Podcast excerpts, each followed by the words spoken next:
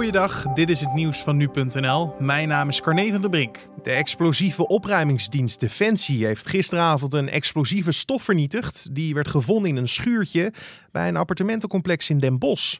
De bewoners van de 27 ontruimde woningen mochten in de nacht weer naar huis. Uit onderzoeksbelang kan de politie niet melden welke stof het precies was en hoeveel ervan werd gevonden. De politie gaat langs de Nederlandse grens steekproefgewijs auto's langs de kant zetten om te controleren op illegaal vuurwerk. Dat zegt Ruud Verkuilen, programmamanager geweld tegen politieambtenaren bij de Nationale Politie in gesprek met de Telegraaf. Met de controles op de politie mensen te ontmoedigen om te proberen illegaal vuurwerk of meer dan de legale hoeveelheid vuurwerk naar Nederland te halen.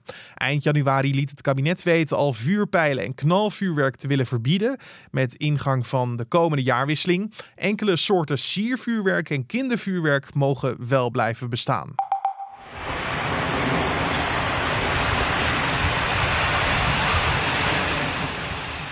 De Boeing 747 van KLM heeft zondag zijn laatste vlucht gemaakt. Het iconische toestel landde in de avond op Schiphol onder toeziend oog van een aantal vliegtuigspotters.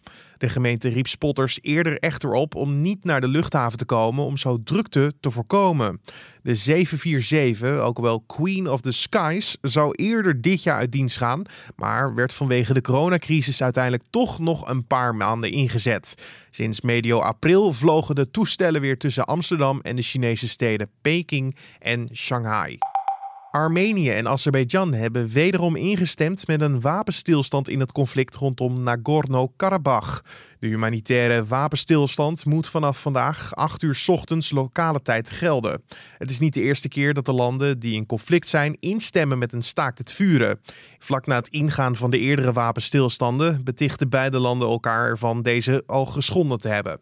Sinds het conflict om de regio Nagorno-Karabakh eind september weer oplaaide, hebben beide landen veel slachtoffers gerapporteerd. En tot zover de nieuwsupdate van nu.nl.